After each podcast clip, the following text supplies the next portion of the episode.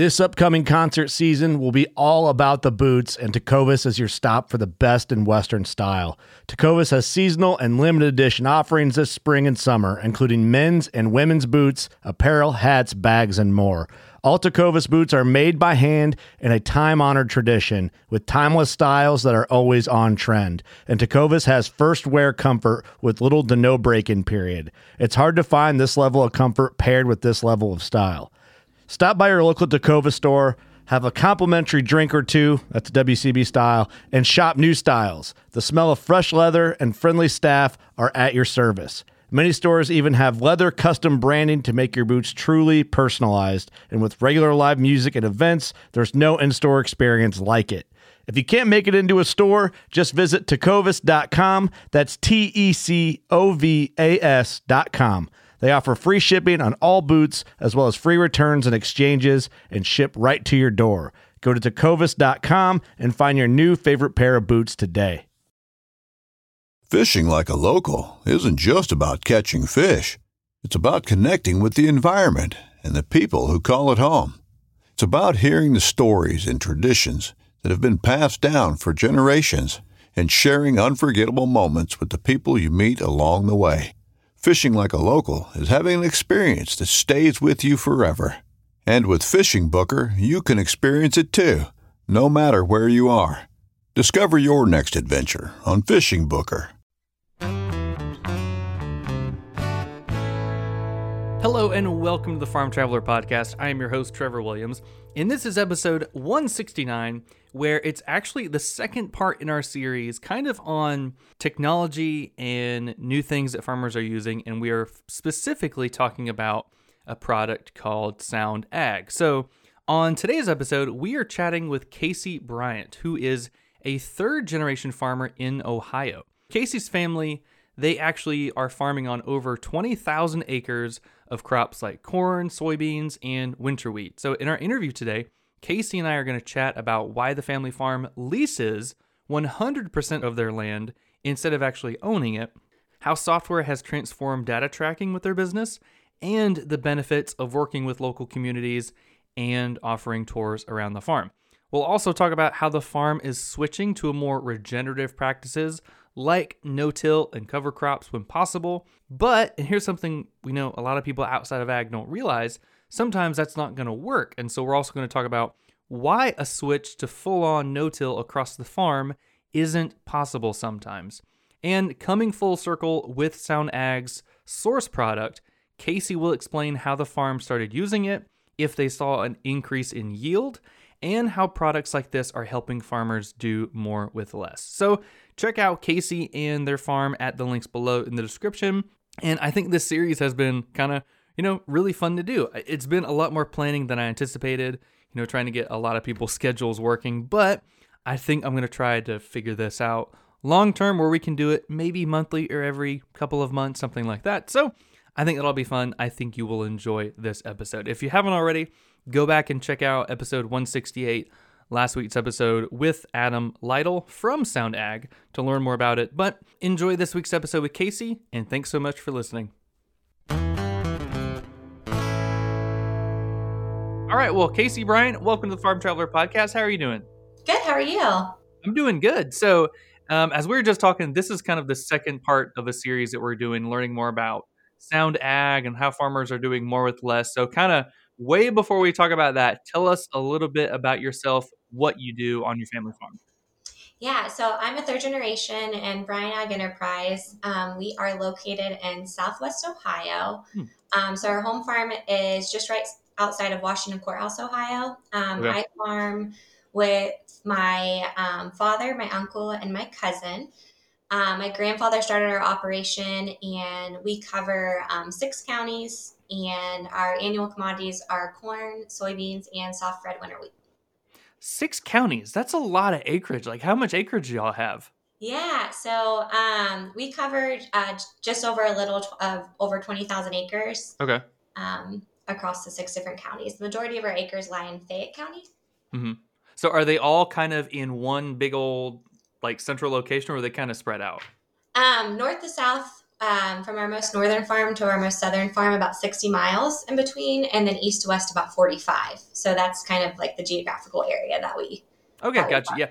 So yeah, I've been interviewing people for like three years, and it's cool to hear that sometimes all their all their farmland is in one location, and then sometimes it's like so spread out. You kind of wonder like, how are you managing that much yeah. acreage in so many different locations? yeah, yeah. So, um, I mean, in our area, we have, um, you know, it, within that that area, there's a lot of um, like operational boundaries, and mm. um, majority of our farms that we farm. Um, actually, all of them they're leased. Um, whether, but majority are from outside, you know, non-family leases. Um, so we use a lot of data. Um, we use Granulars, our farm software management program um, that we utilize. So it's been wonderful as we've um, grown in an acre base um, and added people and equipment to um, to our staff to be able to manage um, farms that are you know not right out, out our back door as if they were. That's awesome. What's what's the percentage that you guys farm versus you lease? Like, how, what's the percentage there? So Bryant Ag leases 100% of their acres. Okay. Um, so some of that um, what you know is my essentially like my grandparents ground um, or other family members but bryant ag actually doesn't own um, any ground. So 100% is leased whether it's from family members or um, outside investors. So what's kind of the main reason where why a farmer like you guys would lease instead of own the land? Because i mean obviously there's a lot of land that's a lot of money. So what's kind of the the advantages of leasing the land versus owning it all I, I mean, obviously, owning ground is a large um, capital investment. Um, I think it when my father came uh, back to the operation um, in the early 90s, him and my mother um, moved to Kentucky and worked for um, another farmer there. And when they returned home, um, they decided my grandfather, my uncle, my father just felt like they all offered something a little bit different. Mm and it was more beneficial for them to farm together rather than to farm as three separate entities. And um, at that time but they knew in order to support you know three separate families um, that they needed to grow their acre base. And and so at that time um, they weren't at in a situation to um, grow their acre base as far with purchasing land. Um, mm-hmm. So they started to work with local landowners or um, farm management groups um, in, in order to do so. And um, essentially, we we just try to treat any landowner as if it's the farm, um, as if it's our own.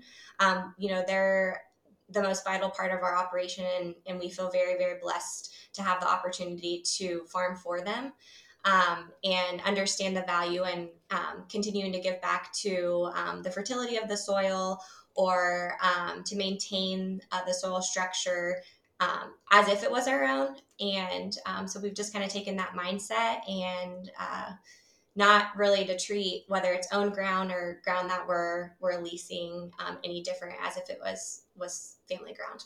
Okay, that's awesome. And like before you before you guys like lease any land, like what all goes into that research process? Like how do you go and kind of evaluate, hey, this is some, some good soil, we should definitely do this, or maybe this isn't some good soil on this one lease, we shouldn't do it. So what all goes into that kind of evaluation?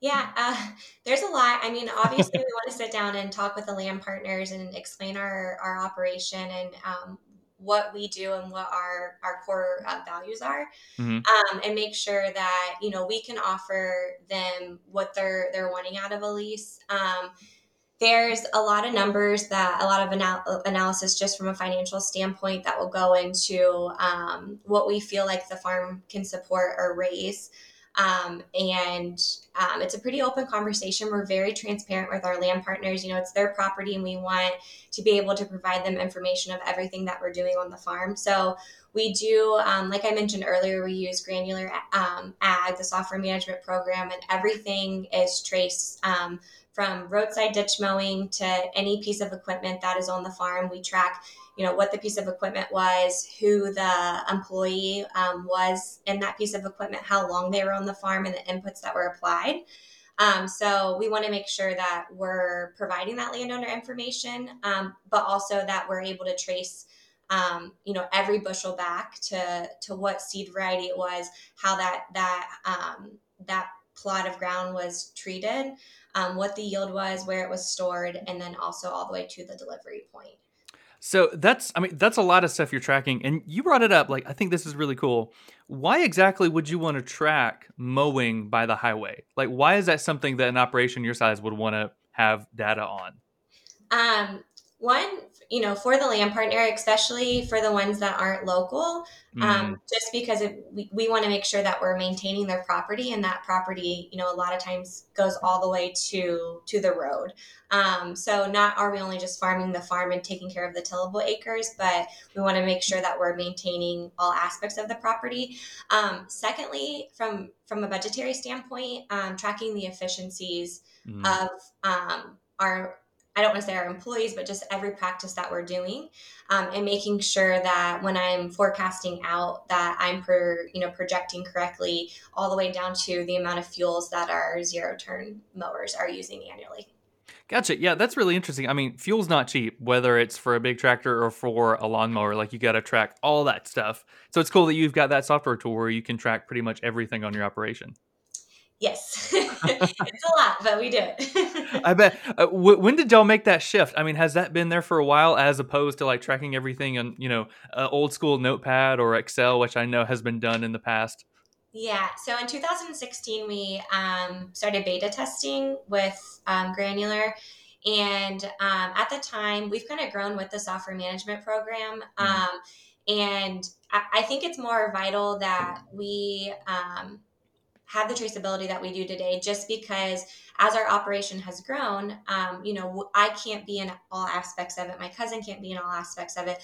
So we've had to shift um, you know our management practices to other people within our organization that we trust. Mm-hmm. um, but it gives me the ability to um, make high level decisions or like i said to forecast forward um, and look at our areas of strength, our areas of weakness, where I think that we need to fine tune um, to be able to give budgets to people that are in management positions as we move forward.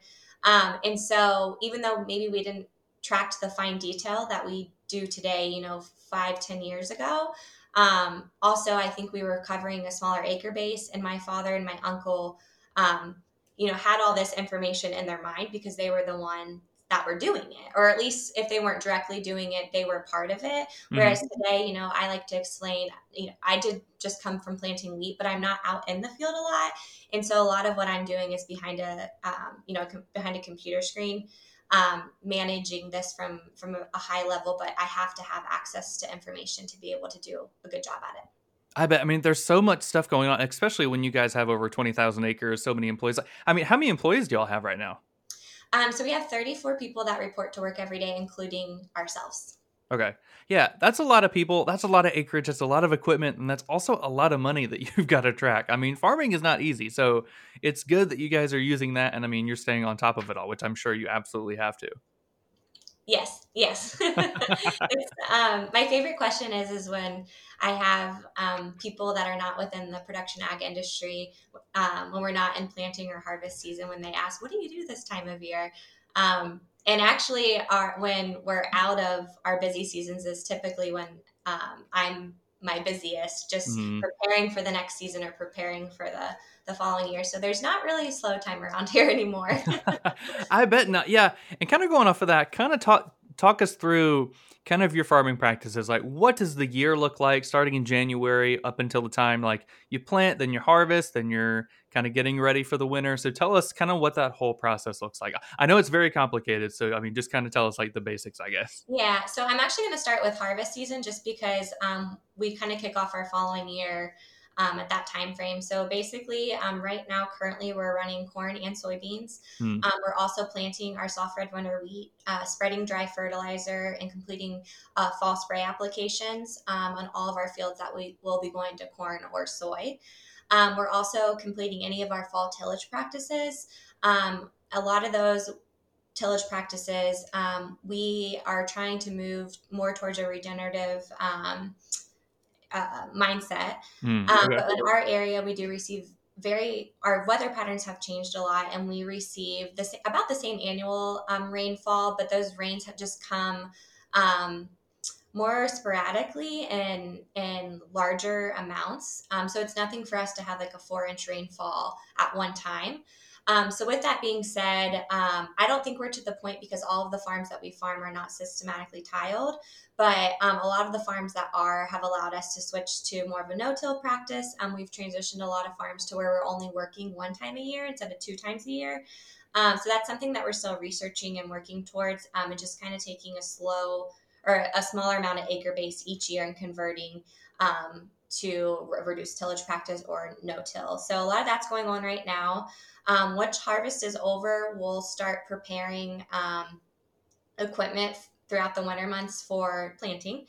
Um, and then also we have um, 10 trucks on the road every day that are either hauling grain um, to our bins or from our bins to a customer, as well as we do have a bulk um, liquid storage um, facility here on site, and we will haul um, liquid nitrogen, so 28 per, from the river in Cincinnati up to our storage We'll and also in the um, late March we'll start top dressing wheat. So we we grow a significant amount of wheat. So we'll start doing that and tendering to the sprayers. Um, we top dress wheat twice. Uh, then we'll go directly into um, our burn down applications on all of our um, soybean fields. Um, we'll start planting corn and soybeans around the same amount of time now. Um, we're posting those, obviously spraying all those fields as well. Um, and then that takes us into wheat harvest, which usually starts the end of June. We try to finish by the middle of July. Um, we'll be planting double crop beans directly behind our wheat harvest um, through the end of July. And then um, at the same time, we'll be completing fungicide applications on um, corn. And depending on what we see in our soybean fields, we'll scout those and, and do some soybean fields as well.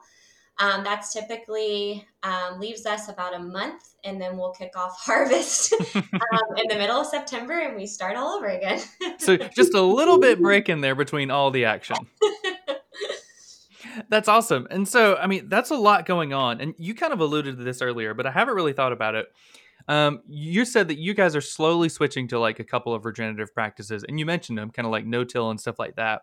Mm-hmm. But I mean, I haven't really thought about this how huge of an impact is weather when you're trying to switch to those practices? Because I mean, like every year, the weather is going to be a little bit different, or even if you're trying to switch um, during certain times of the year, like how hard is that to switch when you've got to constantly worry about the weather?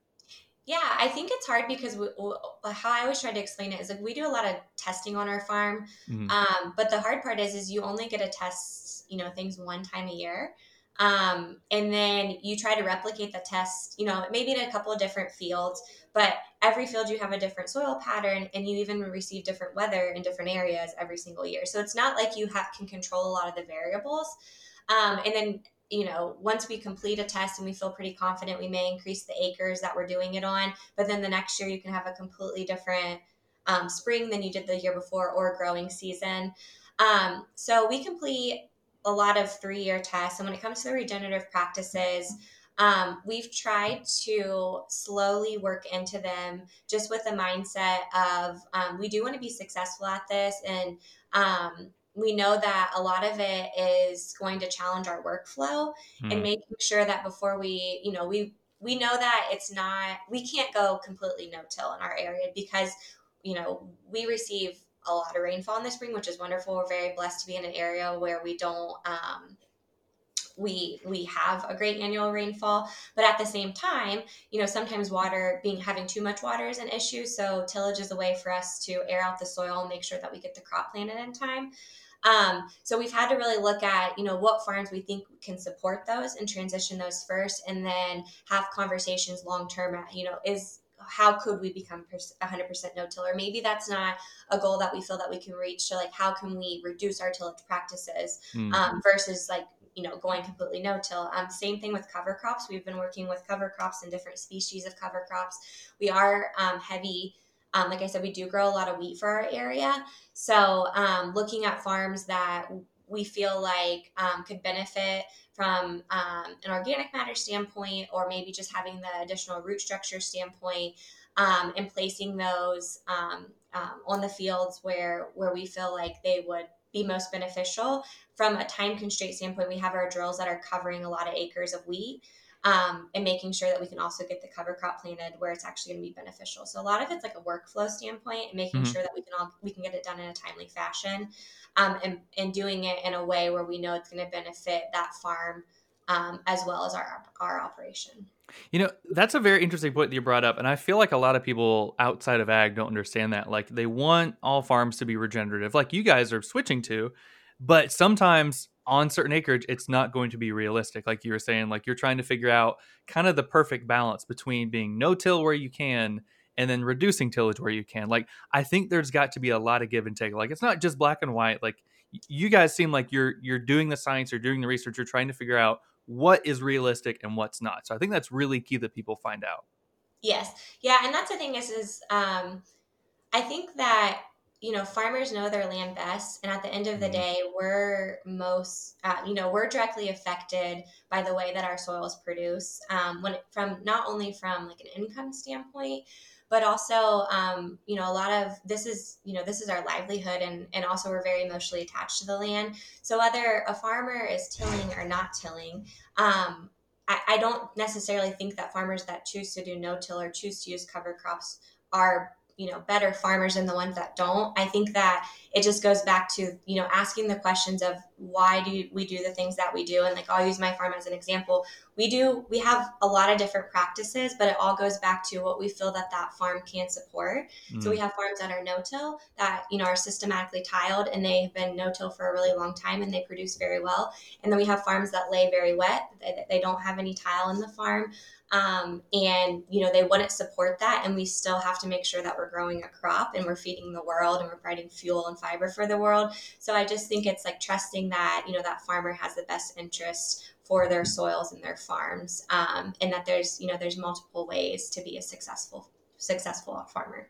Now that is an absolute perfect segue to this whole series and talking about sound ag. So last week like we mentioned earlier we talked with Adam Lytle about Sound Ag and their source product, which is really helping farmers do more with less. It's helping them reduce um, fertilizer usage and stuff like that. So, when it comes to that product in Sound Ag, like when did you guys first learn about them? And what was that whole process where you thought about it, you considered it, and then you started using it? Yeah, so three years ago, I heard about the product, um, and we kind of have a rule of thumb on our operation. We trial things for three years before um, putting them across mass acres um, to try to get them on different soil types and hit a mm. couple different weather patterns um, to make sure that the return on the investment is positive. Um, and so we actually put the um, the source product out on just a, a, split field trial is typically how we like to start a lot of our trials. Um, and saw a really positive impact. So we just used it as an addition to our um, farm standard program. We didn't cut any nitrogen um, and we saw an increase in yield. Um, so the following year of 2021, we applied it um, to an additional, you know, we increased the acres that we were using it on as um, just an additive to our farm standard program. Um, and then we did one trial where we did cut uh, nitrogen back. Um, and again, we saw an increase in yield um, on the the acres that we didn't do anything on.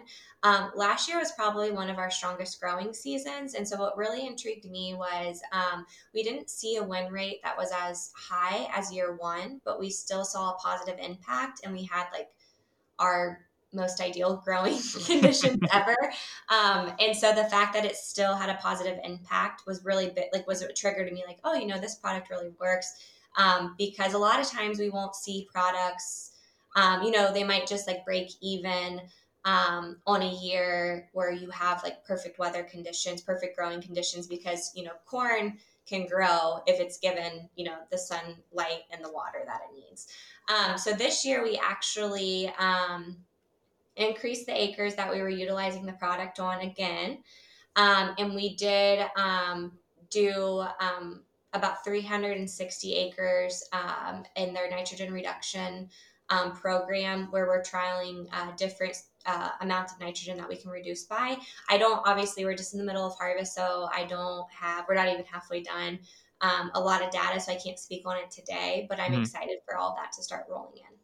Yeah, that's so cool. And I mean, even like we were talking earlier about your granular software, were you able to track all of that, like how it was impacting and how it was helping you reduce um, nitrogen fertilizers and, and also like kind of tracking the yield?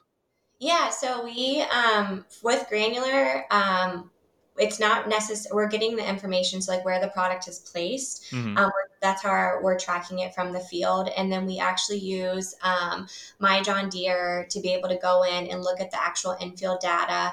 Um, I have somebody on staff um, who is like our data analyst. Um, he used to be an operator. He's moved. Um, we, we always left to the other side of the wall in the office with with my team in here, and basically as we're harvesting um, he has a list of fields that we have any types of plot, plots in so um, source being one of them. And as we go across the, those fields we're cutting the data um, running side by sides from the combines and um, in field.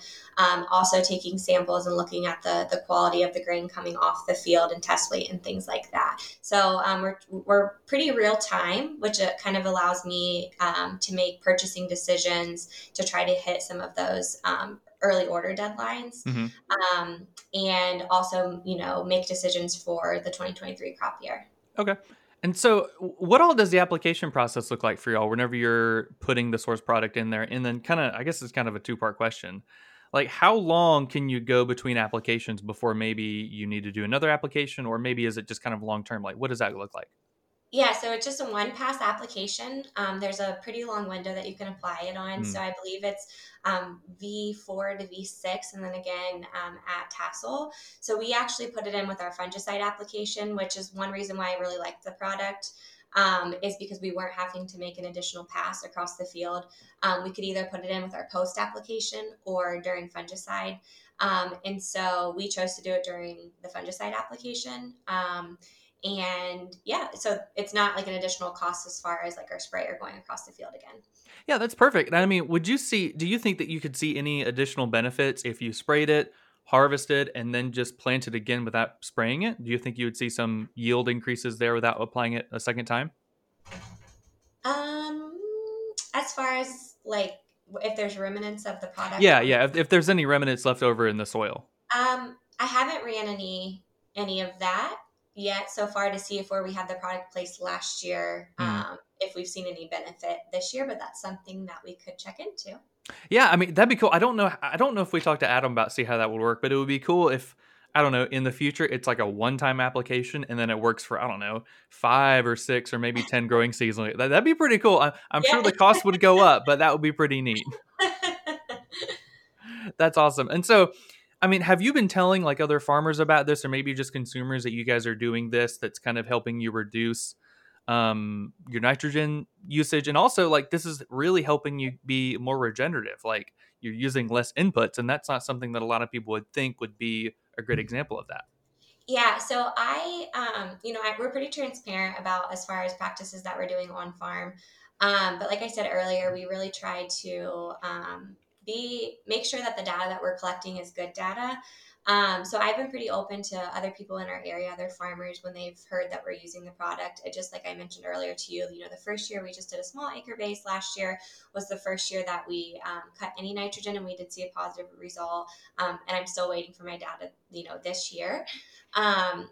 So we're very happy with the product, very happy with the team at Sound, um, and I, am excited to once we get the third year under our belt to to see having three years of data. I think um, you know every year that we add to that portfolio um, and the information that we have, and kind of we can see what that growing season would like. I think it makes me more um, excited or more bought into the product um, every year that we utilize it. Yeah, that's cool. I I think the I don't know the more data you have, you can really look at it and see kind of like the big time impacts that it had or maybe didn't have. So I think that's cool. I think I mean I, am excited. I just learned about this product like a few weeks ago, so I'm excited to see where it goes. More farmers that use it, so we'll definitely have to keep in touch and kind of see how it goes from there. But kind of moving along a little bit. Um, are there any kind of like direct to consumer products or even agritourism that you guys have at the farm? I kind of know the answer, but are there any opportunities for that that you guys might have? Um, as far as what we're doing today, yeah. Um, so we do we grow um, a lot of non-GMO so, non-GMO soybeans mm-hmm. um, that go directly to um, a local consumer here. Um, so that's something that um, would probably be our most traceable crop as far as um, you know knowing the end user. I don't know how much I'm allowed to speak on that. Right. Um, but but I would say that that's probably like our most traceable, where I, I actually know exactly where it ends up. Mhm. Um, we also deliver a lot of our corn to um, our a Cargill that's um, located here locally. That's right next to an ethanol plant. So majority of our corn does go to ethanol. We can kind of see that process for full circle.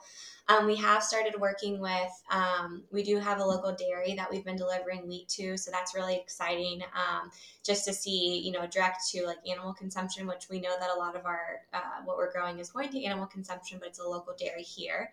Um, and then finally, there's actually another local um, uh, distillery that we're starting to deliver um, wheat to that I'm really excited about. Um, I also don't know how much I can speak as on that. Some of this I have to be like I'm like "Ah, I don't know about like Yeah. things, but um, a lot of that um, the the alcohol that they produce um, is sold here in Ohio, um, and then also their um, I know that some of it does go to some um, some ice cream sources as far as like bourbon praline ice cream and things like that. So I, we, you know, typically if we rewound um, a couple years ago, um, a lot of ours were just going to like the big companies. Um, we didn't, you know, you had an idea of like what products it was ending up to, but we do have um, now within the last uh, five to six years, we're starting to go more direct to end user. Um, I think that's really valuable, especially because of the traceability that we can offer with our crops, as far as like knowing exactly what happened at every single from the time that the seed arrives to the time that it's harvested, what bin it was stored into, what truck it goes on to be delivered to. Um, so I'm hoping that more opportunities like that present themselves, Mhm. um, just to have like the full circle of the crop that's produced. Yeah, I mean, what kind of made you guys do that? Was that kind of like a, a COVID thing? Because I've heard so many stories where that was really like COVID really, really made people do that as a means of like surviving. So is that kind of any inspiration behind that? Um, not really for we we've kind of started to work um, as far as trying to deliver direct to end user. You know, we're really lucky that we have um, the the non-GMO um, com- the, the soybean company that's here close. That's been around for a while. and We have a really great relationship with them. and We love growing for them. Hmm. Um, so that you know that's just a, a product of uh, where we're located. Um, and some of the other um, you know direct to end users. Um, the were you know i would say that covid definitely had an effect as far as um, just just networking and them needing their product i think more of it is some of that i have mentioned um, is the capability that we have because we do have 10 trucks um, on the road every day my brother-in-law is actually our logistics manager Hmm. um, and we have the capability to deliver um, you know not during elevator hours so whether it's a saturday or sunday um, very specific time slots. When we start to work with some of these direct end users, it's like, you know, they don't have elevated hours where it's Monday through Friday, eight to five or whatever it is. You know, they might need a load. They have to, you know, feed their their dairy. It's you know at this time, so they need a load of wheat on Saturday at two o'clock. So it's very it's like time slotted deliveries. Um, so until we restructured and got to the point where we are today, that was something that we just really weren't able to do efficiently and now we're just structured at a point where we can kind of pursue some of these relationships because um, we have a complete separate trucking department from our operations team That's awesome. I mean, that's something I haven't really thought about either. Kind of the logistics of it all. Like, I'm sure a lot of farms out there they want to support like you know smaller companies around them, but the logistics of it, getting the product there, scheduling it all, it's a nightmare. And so that's cool that you guys finally had that opportunity to kind of make that work. yes yes That's awesome. And so I- know that agritourism is kind of a huge thing that's slowly been blowing up thanks to COVID. And so, what advice would you give for anybody that was, I don't know, if they're outside of ag and they want to find a farm and tour it? Like maybe they're in Ohio and then maybe they're near you guys. What advice would you give for them to find farmers, find farms in their area to go and tour and to see what's going on? Yeah, so I can only speak for ourselves, but we love visitors and we love to show what we do um, to anybody, but especially to maybe somebody um, that doesn't come from a farm, just because I think it's a production ag, um, whether it's on farm or working with a company that supports farmers, um, there's a huge opportunity for a lot of really cool jobs um, for somebody that didn't necessarily grow up around agriculture. Um, and I think that starts with learning about the farmers that you're supporting. And um, I love to take the opportunity to bring people on the farm and just show them everything that we do. I mean, everybody eats and everybody wears clothes and most people drive cars and you know, it all starts with with the farmer and I I don't it's it's a career that is very rewarding. It's very challenging, um, and you're constantly problem solving. Um, but it's made up with a lot of people all across the world um, that are some of the most humble and hardworking people that I know, and I feel very blessed to get to work alongside them, whether it's directly here at Bryant Ag or just within the industry. So if anybody's in Ohio and wants to come visit us, I would love to take them around and show them and meet the rest of my team. Um, and most of the time, I think any other farm um, would do the the exact same. Yeah, that's awesome. And I, I, think it's been so cool to kind of see how people are wanting to get out more. They're wanting to see how their food's made. They're wanting to tour farms like you guys. And I mean, it, it seems like most farms out there are like, yeah, absolutely. Please come tour. Please come see what's going on. We want to show you. And so it's great that, I don't know, both the farmer and the consumer are are like so willing to connect and share and just kind of see what's going on there. So that's awesome. Eh, now, if people are in Ohio, um, if they want to visit your social media handles, like where can they go to find out what you're doing, get in contact with you, and all that good stuff? Yeah, so we have a Facebook page um, as well as an Instagram that um, where we post a lot on. So those that's two ways to follow us. We also have a website, bryantag.com, that just um, is more of um, you know, just the history of our farm, where we're located, um, who, you know, who the members of our staff are. So um, Facebook, you can find us on Facebook or Instagram um, to kind of keep track of what's going on. That's awesome. Well, Casey, this has been so fun learning about you guys. Um, I'm super excited to kind of follow your story with um, Sound Ag and their source product and kind of how that goes. So, seriously, thank you so much for telling us how that goes because I think it's so cool to kind of learn about that technology, but also learn it from the end user and see how it's actually impacting you guys and helping you do more with less. So I hope y'all continue to have success with it. Awesome. Thank you so much.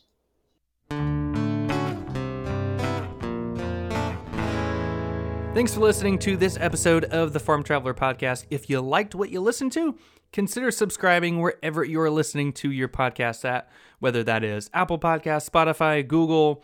Um, I think Goodpods is another really popular app. So wherever it is, consider subscribing, and of course, consider sharing with a friend or family member. Thank you so much, and we'll see you next week.